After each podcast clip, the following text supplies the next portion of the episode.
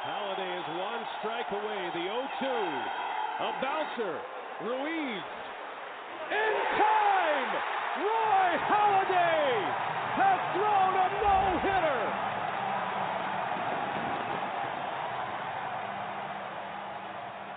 The one-two pitch. Hit toward third. Castro has it. Spins, fires. A perfect game! Roy Halladay thrown the second perfect game in Philadelphia Phillies history. He faces 27 batters. He retires all 27. It's the 20th perfect game in baseball history and the second one this year.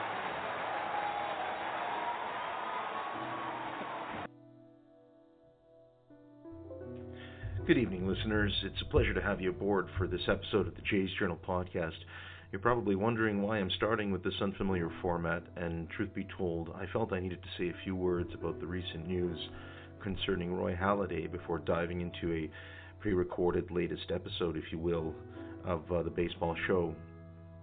This news has affected me deeply in so many ways, and after spending most of the day going on different radio stations and podcasts and talking about my feelings related to this, I still find myself searching for words and struggling to understand exactly what this legacy is that Halladay has left behind. Roy was an absolutely special player, and during his time with the Toronto Blue Jays, or what I like to refer to as the dark ages of recent millennial fans who started to experience this team, the Toronto Blue Jays were for all intents and purposes irrelevant without Roy Halladay, in much the way that we equate Jose Bautista with the recent regime of the Anthopoulos uh, Shapiro era. There's no question that during the Ash Ricciardi years, Roy Halladay was the only marketable reason for you to go and enjoy the Toronto Blue Jays. And I know that's obviously a very sweeping statement. There were other great players during that time, like Vernon Wells and Shannon Stewart and Carlos Delgado. But when it comes to Roy Halladay, what he was able to achieve during that stretch of 2003 up until 2009 with the Blue Jays was nothing short of absolutely immaculate pitching and quality baseball. This was a competitor in the fiercest sense, a man who, after struggling to get his game going in the big leagues, ultimately turned himself into what was universally regarded as the best starting pitcher in professional Major League Baseball.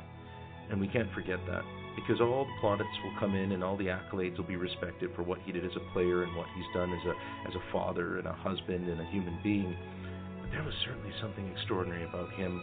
I almost feel like he was transported out of time and ended up playing in the 2000s, even though he was probably more destined for being part of that Koufax Gibson mold in the 60s and 70s when pitchers just took the ball and ran with it. And as a fan, you sat back and you watched in absolute wonderment as this artist painted a glorious picture for you on the baseball field. His impact will be felt for a very, very long time. And if you're just someone who's getting into baseball recently or has enjoyed this game for what seems like ages, given how old I am, you'll come to appreciate that we will not see the likes of him again. That player, unfortunately, is a, a breed that's disappearing very quickly and going extinct in terms of our baseball memories. And so that's what makes this tragedy hurt even more. The fact that we won't be able to ask him questions and have him regale us with all the anecdotes and stories that comes with being the best pitcher in the game at any given time. For myself, I'm filled with deep regret. I reached out to Roy on a number of occasions to have him guest on the Jays Journal podcast, and I'm fairly convinced that that would have happened sooner rather than later, maybe around Christmas. The fact that I won't be able to do that is profoundly and enormously disappointing to me because of all the players that I enjoyed watching over the years, he was certainly at the top of my list as someone that I would love to have a fireside chat with and get him to talk to my audience and talk about his experience in a way that makes us all appreciate how a truly unique baseball player and human being he was. I'm going to refer to my last tweet that I sent out at the end of last night when I got the news, which was he was a storybook Blue Jay personified, the best of sportsmanship, class, and discipline wrapped into one, an absolute force in baseball with an indomitable will, and the main reason a whole generation tuned in to watch during a largely forgotten era. Roy Halladay will be missed, this episode of Jay's Journal is dedicated to him, and over the next few weeks, I'll be having additional guests for us to talk about memories of Roy Halladay in a way that'll make you appreciate everything this monumental man was able to do for the game of baseball.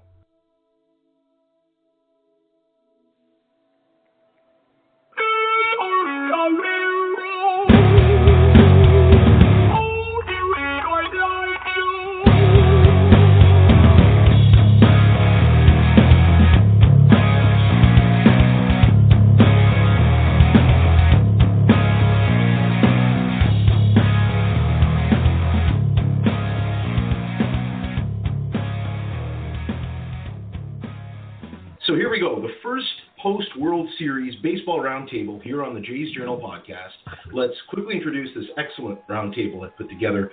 My first guest is a weekly contributor with Sportsnet, one of the most popular social media personalities on all things Blue Jays. Dow, Steve is here. How are you this afternoon, good sir? I'm fabulous. Awesome. Uh, the next guest I've got for you covers the Florida State League for Prospects1500.com and is a proud member of the Internet Baseball Writers Association of America. Jason Waddell is here. Jason, good to have you back on the show again. Thanks a lot, Ari. And my final guest is is new to the show and is he's a research associate at the Levy Institute and a market analyst who calls himself a tragic follower of all Toronto sports teams. Marshall Auerback joins the Jays Journal podcast for the very first time. How are you, sir? Ari, good to be with you. Thanks for having me. Well, it's my pleasure. I'm glad that we were finally able to connect and do this. Uh, I respect all three of you enormously, and so I thought it would be great to have an opportunity to ask each of you now that this is officially the first show post World Series, it's done. The Houston Astros have prevailed over the last Los Angeles Dodgers. Look, this was a very unique World Series in so many ways. And the hyperbole on the street with mainstream media is that it perhaps is one of the greatest World Series that we've ever witnessed. I want to start with you, and let's go around the table. Was this one of the greatest World Series you've ever witnessed? And what are you going to take away from this that maybe the average person didn't notice from what we saw being on display with baseball? Uh, I would certainly uh, put this with uh, amongst the very best uh, World Series that I've ever seen. Um, uh, you know, uh, obvious recency bias and and sleep deprivation caused by uh, games running late over the past week. Um, uh, you know, factored into that. But yeah, absolutely, this is one of the the the best, most uh, competitive uh, World Series. Um, I think really uh, having a, a situation which is almost feels a little bit more like a basketball uh, final, which is where you've got kind of the two best teams in each conference making it through, and and and you know it's sort of a, a true test of the uh, of the best teams in baseball. I think baseball, because it tends to be more of a crapshoot, you do end up sometimes with you know a team that you had expected to be there versus a team that maybe had no business being there mm-hmm. and uh, and mm-hmm. seeing how that rolls out. But you know, two two really strong, compelling, likable teams um, for sure. So uh, I I thought this was uh, this was great fun and very intriguing and, and very telling. I thought this was a very compelling World Series, and I and I did like that the two best teams made it. Um, but let me preface kind of my opinion on it by saying that uh, I tend to be a bit of a Clint Eastwood, get off my lawn kind of guy. Um, and so, was it the best World Series ever? Not in my opinion. I, I, I, I will always go back to the '91 World Series with the Braves and the Twins. Oh yeah. Um, mm-hmm. Jack Morris, Jack Morris, John Smoltz, Game Seven, and I think that we're not going to see performances like that anymore because managers aren't going to allow their pitchers to get in and into that much trouble and, and work themselves out of jams. Um, I really miss the days of the of, of the starting pitchers, you know, going seven, eight innings and and having that lockdown bullpen. And I, I as much as I love this series and seeing guys like uh, Correa and Springer on the big stage, and Altuve and Bellinger and, and Corey Seager, and just the the massive amount of young talent that both of these organizations have uh, have a, uh, brought up to the uh, to the big leagues mm-hmm. and, and established. It really kind of bums me out to see a 12-13 game where the bullpens just can't get anybody out. And hmm. um, you know, I, I felt for that one game, I felt like I was watching slow pitch softball. Um, so I really enjoyed it. It was it, I, I I enjoyed it more from the aspect of seeing these young guys become what yeah, we yeah, thought they sure. could do, and seeing the the realization on both sides of just this untapped potential. But I'm I'm a bit concerned when guys like Verlander say the ball's different, and I had to abandon pitches. Um, hmm that concerns me. That concerns me a bit, and I can't rank a series like that, you know, ahead of something like a game seven where you had the veteran Morris versus the the young guy Smoltz, and they both throw zeros. So that's just me. I'm but get off my lawn while you're at it, Ari. Yeah, and it was that series. Correct me if I'm if I'm wrong. That compelled um, Gillick and Beeston to basically go after the Jack Morris Holy Grail. Yeah. I mean, That's- it doesn't yeah, get any that's right. better than ten shut. It doesn't get any better than ten shutout innings. And while I would while I would go along with that. I just don't think starting pitchers are geared to go 10 innings. Um, and, and it's not that I want to see necessarily see that, but the amount of base runners that Jack Morris was allowed to strand in that game, it's not like he was nailing down one, two, three innings. Yeah. Um, but if Jack Morris was a pitcher in today's game, he'd have been out after two, out after three. We wouldn't have those iconic uh, performances on the mound, and I and I kind of feel in some ways a little bit cheated um, out of that as a baseball fan in 2017. That we're probably never going to see an instance like that again. Funnily enough, I, I thought of the 1991 series as well uh, as one of the best ones. Um, this one was an interesting sort of mirror image of, of last year's because everyone talked about last year's being a great uh, World Series. It was only great because you know you had two long-suffering franchises and the, and the Cubs finally broke through. But actually, there was only one really great game, and that was Game Seven last year. The other ones were pretty one-sided. Um, this was kind of the opposite. You had great games one through six. Um, game seven was a bit of a damp squib, and um, you know, so it was it was disappointing in that regard. But I'll throw out another one that I think is even better than than '91, um, which I'm showing my age a little bit here. But I think that the '72 series between Oakland and Cincinnati, which were also the two best teams that year, seven seven games, every game except Game Six was a one-run game, and um, and you also had fantastic uh, NLCS and ALCS uh, playoffs in that year. So it, it might very well be the the best postseason of all time, 1972. That's about seven years before my time, but you know anything with the big red machine and that Oakland dynasty's got to be good, right? Yeah, I mean, two all the, the colorful uh, A's of uh, Char, uh, Charlie Finley and uh, and of course Sparky Anderson's uh, Big Red Machine. Yeah, no, it was a, it was a great series, and uh, um, and they were all pitching, uh, uh, as you say, that that, you know that they didn't use. Uh, you had relief pitchers going, um, closers going three innings in those days as well, which is again never going to happen again. I should tell you all that, uh, candidly speaking, I've received my last six months of uh, demographic analytics from Blog Talk Radio. And my average audience, 51% of my audience is between the age of 55 to 64. I bet, I bet you didn't think that was the case, but it's a testament to the love that fans have of this game, that we have all sorts of appeal in terms of our audience. So you want to reference 72, 83. I'm very close to referencing George Bell myself at some point in the show. People have to deal with knowing their history. And I felt that this World Series had so many extraordinary moments that it was almost like watching a pro wrestling version of baseball in some ways. We had it all. We had the controversy. We had uh, a proposal at the end of the World Series with Carlos Correa. We had George Springer going off with beast mode numbers. I mean, five home runs, I think, after he struck out four times in the opening game. Uh, a player I might add, I think Dow is smiling because I think it was what Dow, the 2011 amateur draft, I think that they wanted him and they ended up getting Beede instead. But, you know, long story short, there were a lot of interesting stories, but the one that I still can't understand is how Brandon Morrow, you know, Brandon Morrow, the injury prone Brandon Morrow, made 14 appearances during these playoffs. And I'm referencing an article by Clayton Richer on Jay's Journal called World Series Takeaway.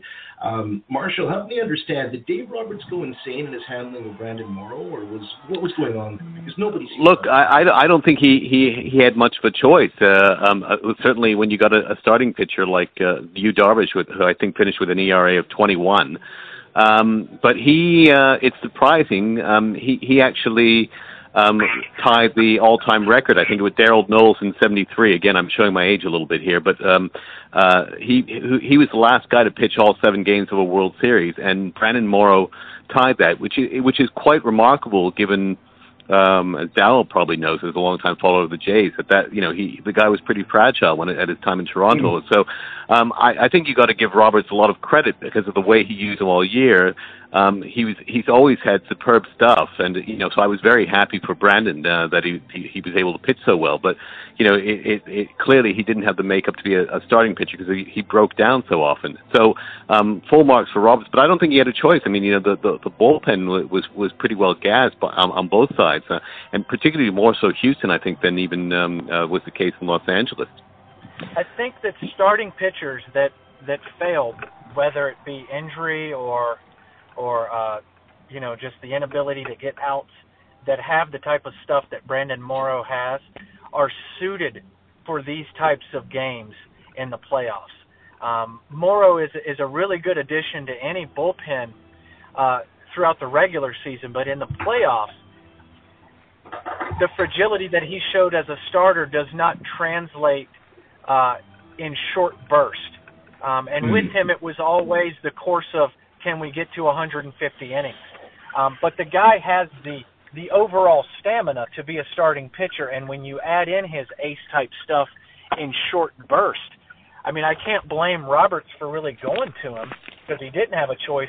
But if you got to go to anybody, I want to go go to a guy that is is was built and bred to start, and not the guy who's been a relief pitcher his entire career in the minor leaguers because in the minor leagues because those guys do not have the stamina, and I don't really think that they have the makeup to take the ball every day like that without incurring serious injury to their arm.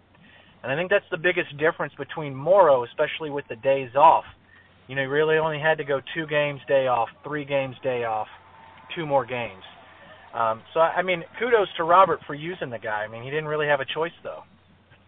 Yeah, it's interesting though. I mean, we're we're we're talking about Brandon Morrow and sort of in some ways praising his performance. He still walked away with an 8.44 ERA out of that World Series, and it, so five uh, earned runs in in five and a third innings. So it didn't um, necessarily go according to plan, and and and some of this I think it's interesting. I really enjoyed the the different strategic approach to the World Series. I like the fact that that managers will pull a, a pitcher after two times through the order. Uh, that doesn't that doesn't bother me at all. I like seeing starting pitchers get up in the bullpen towards the end of a seven game series. But one of the real key takeaways for me uh, from this World Series is that those three middle games where you don't have the days off uh, those are the ones that you have to be aware that suddenly your managing has to go a little bit back towards what you would do in the in the regular season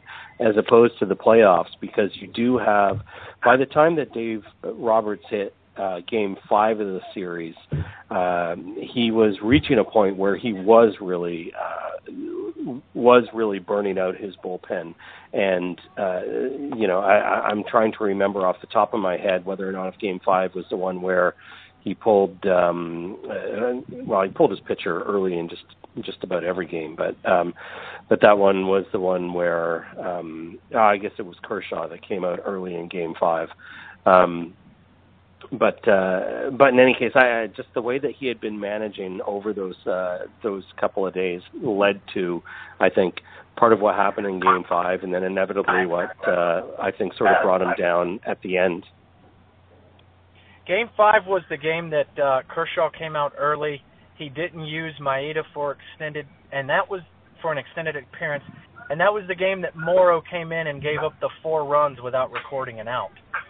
Hmm. So outside of that game, the other six games he was nails. But and that's when he was gassed, I think, as well. Yeah. To your point, that was the third game in a row in Houston, and so managing the bullpen that way, the entire bullpen just looked like they were they were they were done. But to your point, that's about managing in those in in those three games that are all back to back to back. You can see how it backfired on Roberts because you know he had burned them out in games uh, three and four. Yeah, it was, and it was kind of. Uh, I mean, I don't think that we've really seen managers manage this aggressively, whether if it be in the in the playoffs or in in the regular season, really at any time in in, in at least in my memory. And uh, and it is interesting to kind of see what uh, some of the problems that arise. So, for instance, um, uh, last night, uh, last night or the the night before, uh, you know, you ended up with a situation where going to the bullpen early uh, means that you're burning a pinch hitter early and uh, in the uh, National League park. So, you know, there, there are there are things that I think we're starting to see uh, put into practice during a uh, during game action and being able to kind of see practically speaking how they play out and and maybe being able to to put the value of okay maybe you don't want to necessarily leave the pitcher in for a third time through uh, the lineup but can you get him maybe two and a half times through if it means that you don't have to uh, burn a bat uh, early on in, in a game and, and, and in a situation where you might not have a, a long bench? Don't, don't you think Terry Francona did manage a little bit like this last year? I thought he sort of established templates in the way he used Andrew Miller. Oh, absolutely. yeah, no, a- absolutely, yeah, and and I think I, I think that that that uh, has helped to to set the stage for for this year for sure, and mm-hmm. and I'm sure that next year uh, we'll see even more of that, and you know a, as well as I think the the way that uh, the wild card games are managed, and again I think that's that's a hoot. I think you know uh, that's uh, that's fun to me to see Clayton Kershaw or Madison Bumgarner or you know whoever uh, um, uh, Max Scherzer, you know, getting up in relief appearances, and even if it doesn't work, it's still fun to see. But I like it in elimination games, but I'm not a big fan of it uh, in general with with the guys coming in. I mean, what Bumgarner did a couple years ago was was pretty amazing. Um, but in his own starts, he was able to last a lot longer as well. So it just seems to me like the starting pitching is is really letting a lot of these managers down, and they're forcing them to go to the bullpen um, so early. And it, it's kind even of Kershaw because the start, yeah, the starting pitchers get paid so much, and it's like if if I'm rooting for a team and we're giving a guy two hundred million dollars, I know it's a big stage, but I kind of want to see you at least get through seven innings. You know, but the the Dodgers they didn't have that with uh, with Darvish or Kershaw after Game One. So yeah, Darvish has probably cost himself a fair bit of money in the free agency, I would think, after uh, uh, the way he performed in the World Series. Oh, no I think the Blue Jays should still give him a big, a big, huge contract, though. That's you know. I'll I think the you, Blue Jays Jays should overpay a little bit. That's a great segue because we've got an article on on the Jays Journal website written by one of the site experts, Chris Henderson, which he called "Keep an Eye on Falling Darvish Stock." I mean, it was a disastrous World Series. I think Jeff Passan wrote uh, on Twitter that the Houston Astros, he was their choice for MVP of the World Series because let's face it, his inability to find redemption after that first start is effectively what cost them their World Series championship. You know, you can you could almost argue that if if um, somebody like a David Price, as I mean, Justin Verlander has found himself as that mercenary who who was able to contribute significantly down the stretch and win a championship. David Price tried to do the same thing it didn't quite work out. But in the case of Yu Darvish, he's going to be available. And so, Jason, are you saying that the Jays definitely have to go out of their way and, and try to get this guy, knowing that he's what 31 years old and has a career three and a half ERA, second in Cy Young voting, I think, back in 2013?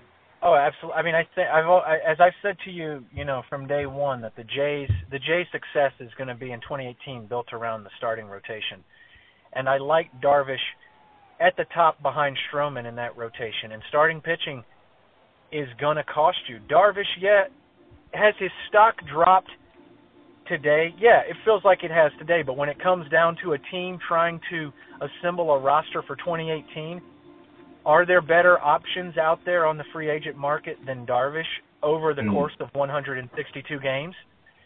Other than the Tommy John, he's been pretty durable, and uh, he's a, he keeps the ball down. He misses bats. These are the things that I want out of a guy in the Rogers Center. I guess you have and to exclude Shohei Ohtani from that. Well, I, what are yeah. we going to get out of him? Kind of an unknown, you know. And and um, how much is he going to cost? Is there going to be? I mean, he's an intriguing prospect because he's going to come over at a time where he's not going to be a legit free agent, and he's going to have to sign under the bonus pools. mm-hmm. and take the and so when he's on the major league roster, it's going to be at the league minimum, um, at least that first year. And so, what sort of backroom deals are teams going to have to work out with him? And are they going to get in trouble for that, much like the Braves are about to get stung? So it makes it makes the crackdown on Atlanta and their international signing under the bonus pool structure it makes that a lot more intriguing with Ohtani because is there going to be a lot of scrutiny with his deal because he's potentially leaving 150 million dollars on the table by coming over now. But that makes him a more interesting uh, prospect for the Jays, who usually have not paid top dollar for free agents. Uh, of course, that also is the case for 23, 24 other teams. But um, he, he, he, you know, the, the the problem with most free agency acquisitions is that you know, you buy them. You know, there's this expression, you know, past performance is no guarantee of future performance, and and the problem you get with any free agent, not just pitchers, but I guess in general, is you're getting these guys past their prime or at the downslope of their careers in a lot of cases, and you're pe- you're paying on the basis of what they did beforehand. So here you're getting a guy who um, is just getting into his prime, and you're not even going to have to pay top dollar for it.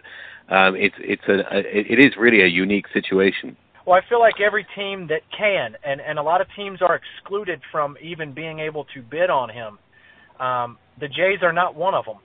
I feel like every team that team that can is going to be all in on Ohtani, and I'd like to think that, and maybe I'm reading into this more than than is ever there, but I'd like to think that having a guy like Darvish on the team would be appealing to a guy like Ohtani as as a countryman you know, coming over and having someone like that already on the team.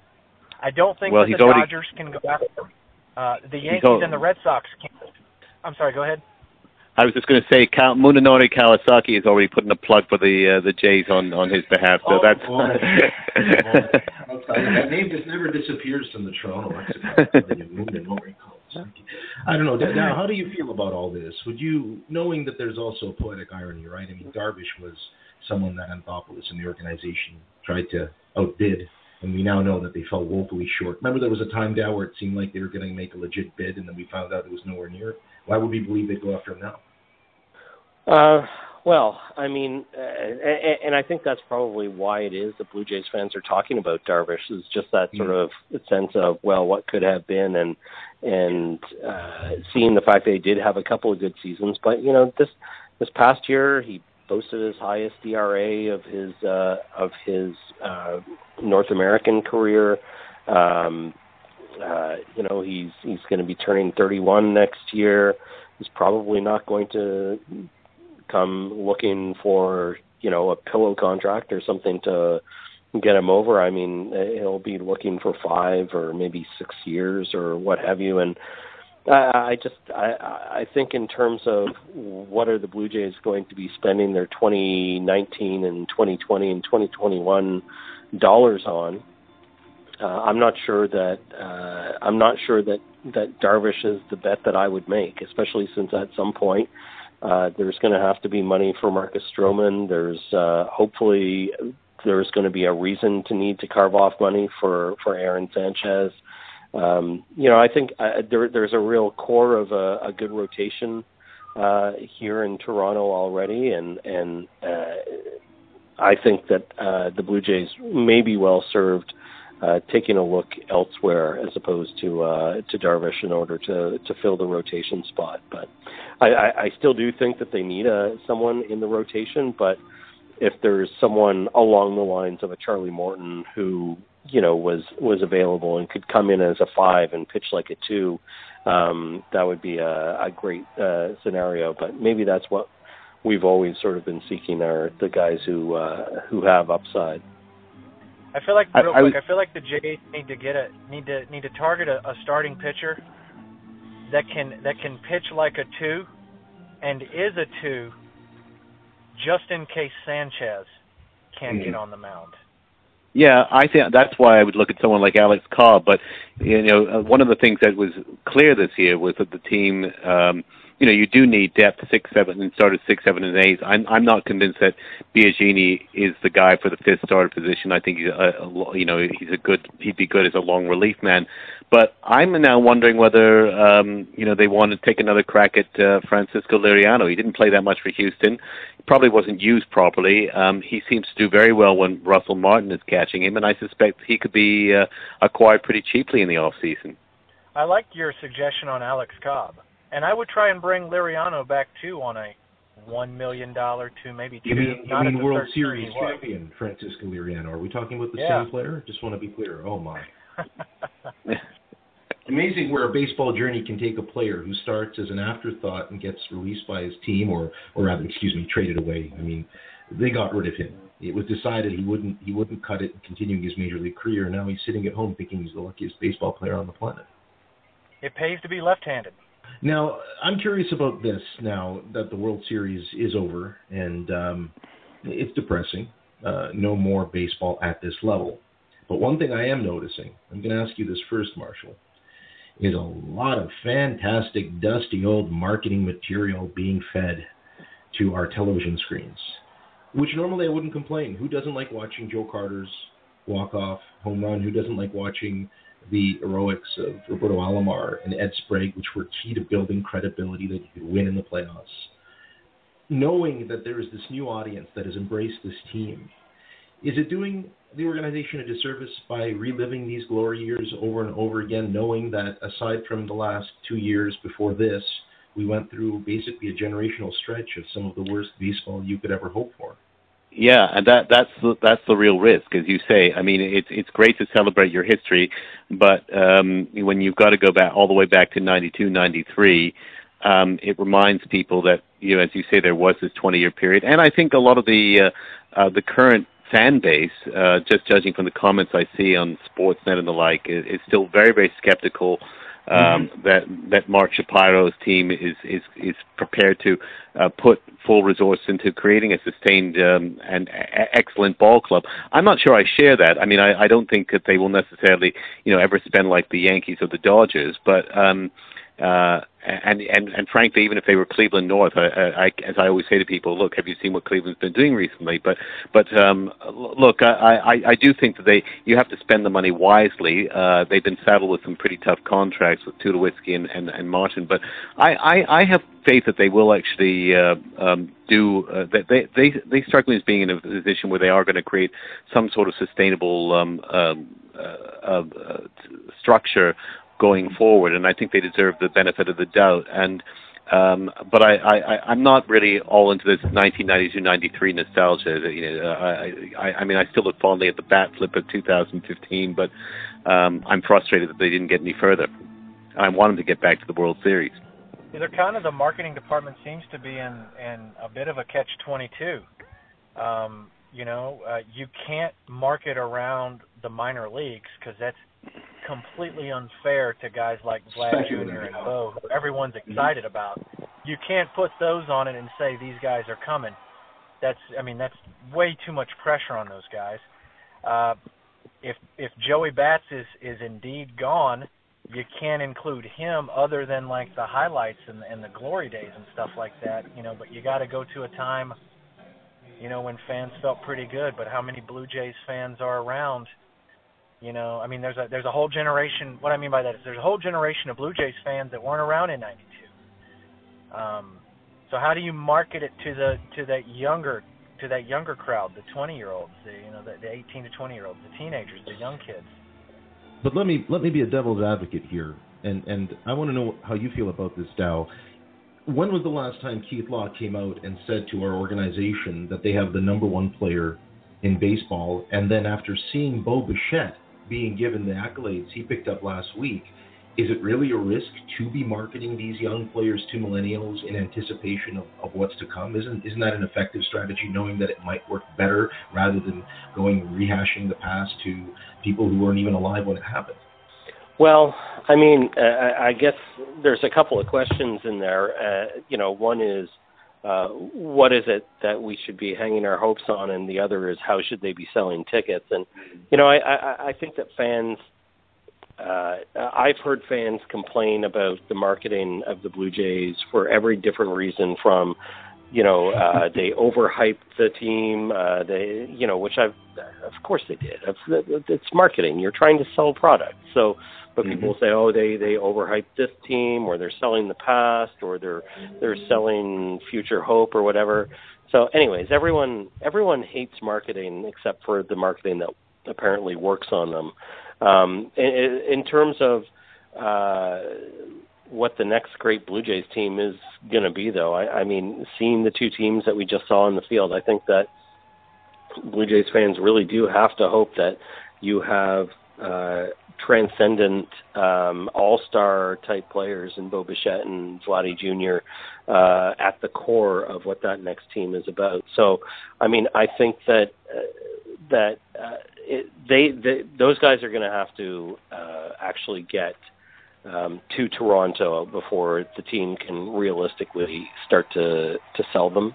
Uh, but uh, but ultimately, I think that is the direction that we do have to start looking and and and uh, you know it, it was a couple of great um, uh, seasons or uh, you know a couple of great opportunities to get back to the playoffs to kind of change the channel on the perpetual uh, loser tag that I think that a lot of people had placed on the franchise. Now it's time to to look forward and to to look at a really different team that's going to be the next great Blue Jays team. But from the pro- perspective of marketing, I would say in many respects the uh, victory of the Houston Astros actually helps the Jays more than say had the Dodgers won because the Astros have done it, you know, the the the right way, the way that Shapiro always talks about doing it. You know, but you scout, you draft and develop, uh, you, and then near, maybe near the end you get a, you know, a, a free agent or a, a, a late season trade de- trade deadline pickup. The Dodgers really have been much more of um, let's use our balance sheet, buy as many expensive players as possible. I mean, like there's no way that Toronto will ever would ever give a contract out to a, you know, a, an Aaron Sanchez or Marcus Stroman that, that was given to Clayton Kershaw. Nothing close to that. Um, and and it's worth noting that the the Astros actually had a payroll that was, I think, $10 million lower than the Jays this year. So, you know, there's a lot of things that you could use there and say, look, if it's done right, like Houston shows you can win a World Series. You don't have to be the highest spending club to win a World Series, which would have been the case had the Dodgers won. That's a good point. Uh, I don't, I don't know if you actually individually market the guys that are coming, but I think once they're definitely there, that's when you would start. And and and I would definitely relay to fans that hey, you want a George Springer on your team, you want an Altuve, you want a Bellinger, you want a Seager. We potentially have some of those guys coming, but just like the Houston Astros, Keuchel, Altuve, Springer, they were all on the team in 2014 when they were horrible, and SI crowned them 2017 champions back then. I think the biggest difference is they were actually major league players on a terrible team versus hey, look at these minor leaguers that we have that are simply just minor leaguers, no matter the accolades that they're receiving. That said, I would say that those two, the two that people talk about the most, Vladdy Jr. and uh, and Bo Bichette, given the uni- their unique circumstances, their parents, both their dads, both played in major leagues. They've been around the game a long time. I suspect they probably could handle the pressure and the marketing better than most, um, simply because they've grown up around this environment. But again, I, I would I would second the view uh, of, of you you guys that you don't want to spend too much time um, putting pressure on them unduly. But certainly they're they're they're unique prospects in that regard. They have it in their genes already. I would love for them to be marketed at whatever level they're playing at. I can't tell you how many times I went to Dunedin and the stadium had 50, maybe 50 people in it. Wow. And maybe that's just mm-hmm. a byproduct of maybe that's and probably that's just a byproduct of the Florida State League. Florida State League does not typically draw because there's so much other stuff to do on the coast of Florida. But uh I mean, if these guys end up in New Hampshire, they definitely need to be marketed so that people come see them. I can't tell you how many times I would sit in the stands and hear people say, "Is that guy related to Craig Biggio? Is this player is this player related to that Bichette guy from the Rockies?" And mm-hmm. uh, you, you know just don't know. With that being said, at least on the social media sites, it seems like Blue Jays fans are well aware of these two guys, and and know everything about them and and and what's coming and can't wait and a lot of debate on when those guys would be there and whatnot. So the fans, I think the real Blue Jays fans, they know, they know they're coming. They're patiently waiting.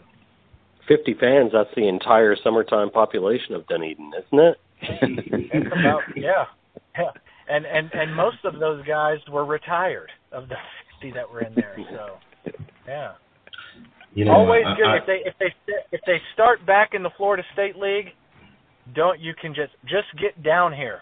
You'll be able to see them up close and personal with nobody bothering you. You know, no big crowds. It, it is interesting though, Jason, isn't it? I mean, we we know that with the changing, with the passing of time and, and changing generations, how a fan embraces this game can dictate their outlook for for decades, if not their entire life. And as someone, you know, who grew up in the '80s and had a chance to witness some pretty pretty frustrating moments in, in Blue Jays history. I mean, devastating moments. I'm sorry, but you know, being a 13 year old and watching Garth Iorg weekly ground out to third base to blow what was a three and a half game lead with one week of baseball left to play. You know, those are these those are things that if they had transpired today would probably lead to some serious, serious like public emergencies from from suffering fans. It's it's a it's such a powerful form of escapism today, is what I'm saying. And one of the things that I regret when I have these roundtables, and I've done many of them, is this conversation that starts where we just accept the notion that the team won't spend or shouldn't spend, which is, don't you think, Marshall, that's absolutely bizarre considering that they had the best attendance and are the fourth largest market? Why shouldn't they spend? Why shouldn't they, in the same way that they say they wish to rebuild and contend, that they develop and invest? Yeah, I don't really understand that. I mean, I, I, I mean, the argument is that it's not, uh, it's not a real baseball town. That seems to be implicit in the argument. They, they, they always say, well, if it's a Leafs, of course, you can put any kind of crap that you want on the ice, and Mm-hmm. they're still going to show out.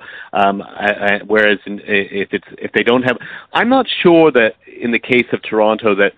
Uh, they need to be good all the time for people to come out. Uh, my sense, and again, you, uh, I'll be interested to hear what Jason and Dal say about this as well. But my sense is that what really killed the the, the franchise was the cynical indifference for 20 years. It wasn't it, they they didn't even pretend to try, and there didn't seem to be any kind of effort to developing. It was just like this was an a, a, an unwanted asset that had been acquired by a Belgian brewing group that knew nothing about baseball. Um, and, and, and again, I think Ted Rogers, when he finally acquired it, uh, didn't actually fully appreciate what kind of a jewel he had until they started, you know, they, the, the, the, the team started winning, and then they started realizing what a cash cow it could potentially be. But, but I think that's what it really was. I think indifference um, uh, and, and the fact that you just were mired in mediocrity perpetually was was the real problem, and that's what, what I think ultimately um, killed uh, fans' enthusiasm. I think if you you can still build up, even if um, uh, 2018 didn't turn out to be a, a great year, they may not draw three million fans, but if you actually could show that you're moving in an intelligent direction with a with a, a, a good, sensible plan, then I think you could really still keep uh, people enthusiastic. So in that regard, I think what what what um, Shapiro and Atkins and the others do in, in this off season is very very important because I think this is the first year where they'll really define the vision they have for the club going forward in the next uh, three to five years. It seems to me that every team that is sold um, increases in value, uh, even the Marlins. And so when it comes down to should a team spend, shouldn't they spend, I don't think that market matters. Um, and with Toronto being the fourth largest market and, and consistently selling out the Rogers Center, uh, they certainly have the means to keep their players. Mm-hmm. And I think that's what I would like to see more with teams than trading them at at uh, arbitration. Oakland and Tampa, prime examples. It's almost as if they want to hold their cities hostage to get a new stadium by trading off anyone of value and just continually stockpiling a farm system. Stu Sternberger, the owner, is still a billionaire. If he were to take the Mike Ilitch approach of I'm just going to spend when I need it, money be damned, attendance be damned, um, I don't care about the balance sheet, he could do that. A lot of these owners, though, they don't view it that way, and so it's imperative then if you are going to spend money to spend it wisely. Um, and that means keeping a guy like Stroman if you want to invest in in a deal now before he hits free agency. Uh, you know, keeping the young players when they come up, and then having the financial flexibility to then, as the Astros did, go out and add a Brian McCann when no one wanted this guy because of his $18 million salary. Um, you know, being able to add a Verlander at the trade deadline, uh, having the financial flexibility to to sign some of their younger players to long-term deals when they hit arbitration. And, you know, Houston's going to be able to do all of that. I think Toronto can too. I don't think they should go into a full rebuild, but I also don't think that they should necessarily throw 200 million dollars on a band-aid. Yeah, I think that's right. I I, I think that um, the key now, I, I think the way you manage your, your there's not a salary cap obviously in baseball, but I, there's obviously a budget, and I think the key now is that if you can, you you you take your young and controllable players, and I think you give them a longer term deal, which is what Shapiro did in Cleveland with a lot of them, and and effectively buy pay a premium to buy out a few of the free agency years, and and you'll get them at the during their their peak earning years. I I don't think you want to go too aggressively in the free agent route. I think that's been shown over a long period of time not to work. Um, you know, he- heaven for ima- imagine what could have happened if the if the Jays had actually uh, acceded to Jose Bautista's uh, salary demands back in 2015. Mm-hmm. I mean, um, and, or you know, you look at the the Angels with Albert Pujols. I mean, you know, you and and then I, I so I, which is an interesting issue as it relates to Josh Donaldson in terms of what you do with him because um, I'm not really. I, I go back and forth on this. I love seeing him in a Blue Jays uniform, but you know, do you want to pay him another, for another five or six years? And what's he going to be like at 37, 38 if you do so? Donaldson, Donaldson, I, I think um, it, it, is a really fascinating question. I think people keep kind of falling on either side of the the equation, and you know, uh, I I think um, maybe my my heart wants them uh, to go ahead and sign him, and and my head sort of uh, sets off warning bells on that. But you know, I mean, ultimately, the you you build around a core that you draft and develop, and and I think then try and uh, add veterans and and sometimes the right veterans who are going to come in there and and and and help prop the team up. And you know, like a guy like Josh Reddick uh, had a terrible playoffs, a terrible World Series, but you know, through the run of the season is kind of a, a, a reputedly a good clubhouse guy and, and a mm-hmm. good sort of character guy, and maybe you could get the output that he that he provides uh, for far less. You know, I mean, he I don't know what the difference in production between Josh Reddick and Ezekiel Carrera is, and I'm guessing that it's actually not that huge, but you know, if you've got a team full of young players and you're legitimately a, uh, a contender, what sort of player do you actually want uh, to slot in there and, and, and to help guide the players through to the next level? So, I, I don't know. I, I, where possible, I would like to see the Blue Jays um, stick to a plan and and uh, and really kind of uh, covet the the core of the of the team and, and keep that together, and then you know, uh, add on uh, add on veterans that can be even expensive, but who you're not depending on to be the linchpin of your success. Would you guys give Josh Donaldson five years, 150 million? Is that a reasonable is that a reasonable offer from a Blue Jays fan's perspective? that's a reasonable offer. I bet they don't make that offer, but I, that's that's a reasonable offer. But bear in mind that you know you're you'll be you know, maybe the it's not going to look so great at 37, 38, uh, especially if you got Vladdy ready to play.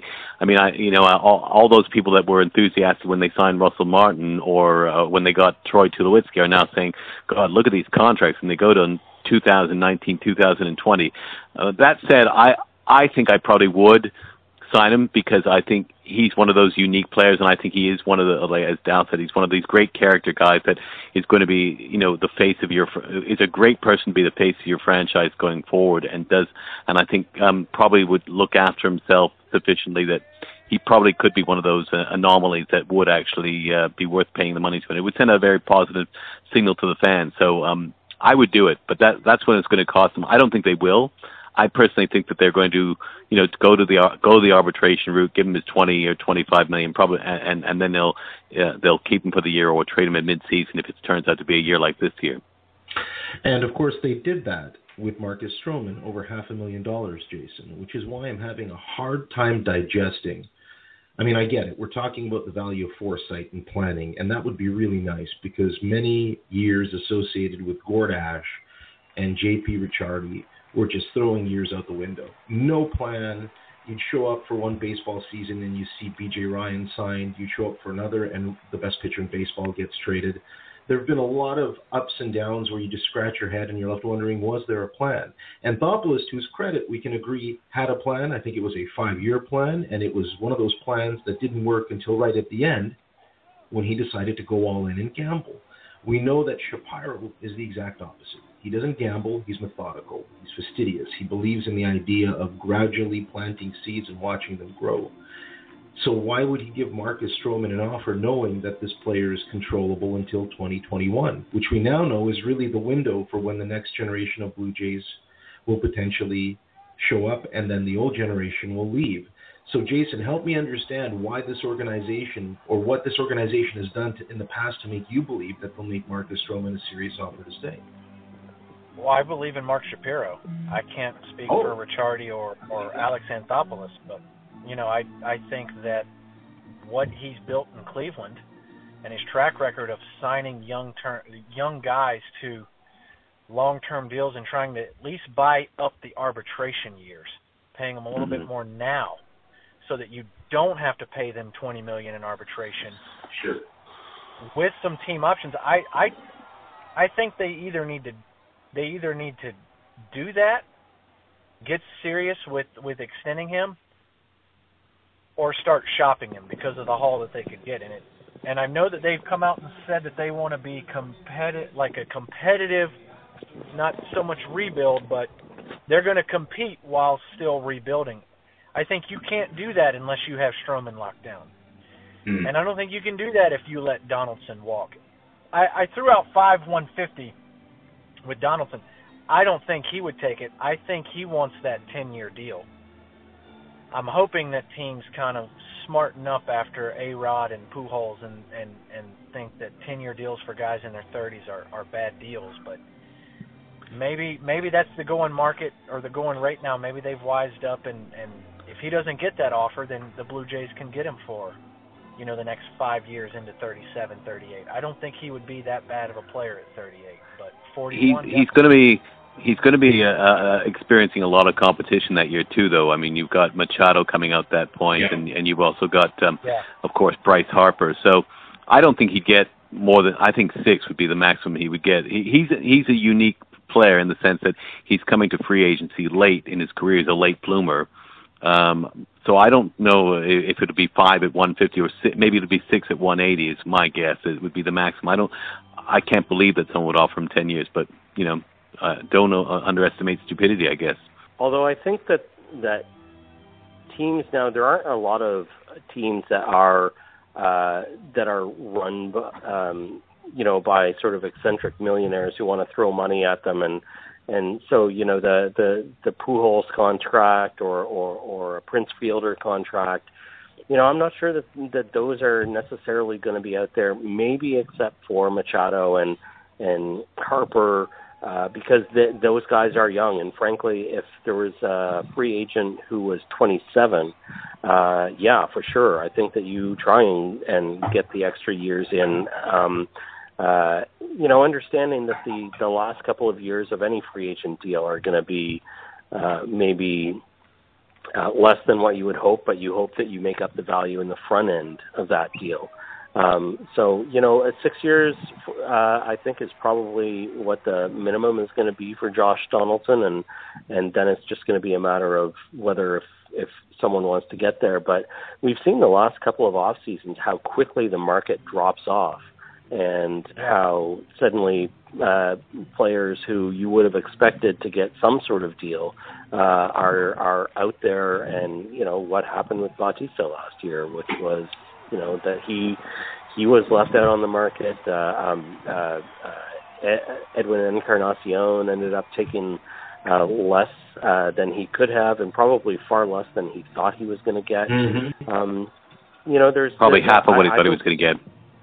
Yeah, there, Yeah. teams are teams are are smart, and teams have their own plans and their own sort of succession uh, of uh, players and prospects that they have in mind, and and you know, uh, so I, I'm I'm not. I, I have maybe some sort of sense that that 2018, 2019 free agent class ends up being one where uh, there's going to be winners and losers, and uh, maybe the Blue Jays can uh, benefit from being a team that is able to step in and grab one of the people who can give them some some value, um, uh, even if they if they sort of get eaten up by the rest of the market. And of course, gentlemen, there's always the wild card of knowing that there might be uh, a prospect or someone uh, organizationally that steps up and surprises. You know, we've been hearing a lot of names like Ryan Borucki and Danny Jansen and Anthony Alford. Who's to say that if one or two of these players can perform and, and start embarking on their major league career, it could make 2018 a very intriguing year, to say the least. I'm going to put you on the spot, Marshall, because you are new to the show. Tell our listeners what you've been up to and how they can find you on social media. Well, it's uh, normally not anything related to uh, baseball stuff. They can get a lot of my uh, th- things on uh, uh, uh, on um, LinkedIn. I have a lot of uh, stuff that I've written. Uh, they can also take the Le- Levy website, but again, it, nothing to do with sports. Uh, they can catch me on YouTube as well, uh, spouting off about mar- markets and stuff. Although talking about the Blue Jays is much more fun than talking about uh, the, the markets or Donald Trump for that matter. But um, but thanks for letting me put the plug in. Hey, my pleasure, especially you being so candid about things. We, we look forward to your humor. Um, Jason, prospects1500.com. I love it. I read your work all the time. Tell my audience what you've written lately and where they can find you. So uh, my latest piece uh, was analyzing Bo Bichette's swing. Um, having seen him a lot, I've heard a lot of people criticize scouts included, criticize the perceived bat wrap.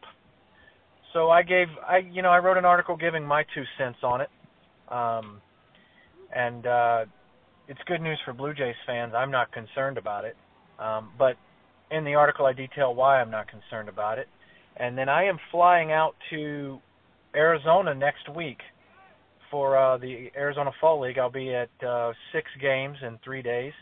I uh, can't wait to see what Max Pentecost is doing because he's absolutely killing it, and uh, uh, Zyke is or Zoich as well. He also made the All Star team. Getting to see some of these Atlanta Braves prospects and just guys that I don't get to see in the Florida State League. So I'm excited. So there'll be a lot of updates, a lot of video, a lot of write ups uh, while I'm out there. My friend, love the fact that you hustle and love your passion for the game. And of course, uh, last but not least, Mr. Dow of Steve. Always love reading your work on Sportsnet. What have you been uh, writing about lately, and where can uh, my listeners find you?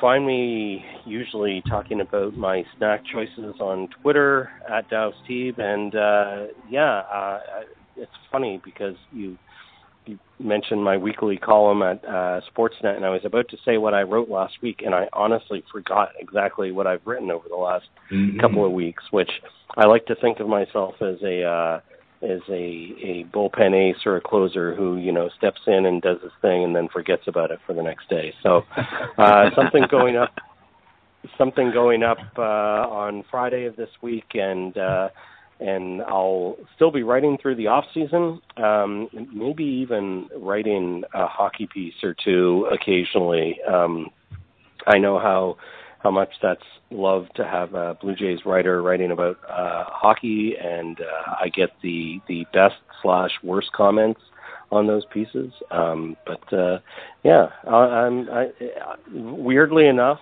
uh, I'm actually kind of looking forward to this off season. I think this could be a really interesting and telling one uh, going forward, and and I think it's kind of an exciting time for uh, for the Blue Jays. Uh, I think that there's some great new stuff that's going to be happening soon.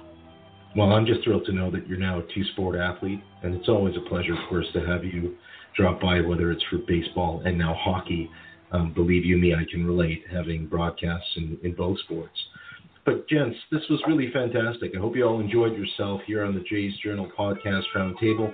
I look forward to having you back in the future, and we'll continue talking about all the exciting things, hopefully exciting things, that will take place during the season. Thanks again for joining the show. Thanks, Ari. Thanks for having me. Thanks, Ari. Thanks, guys.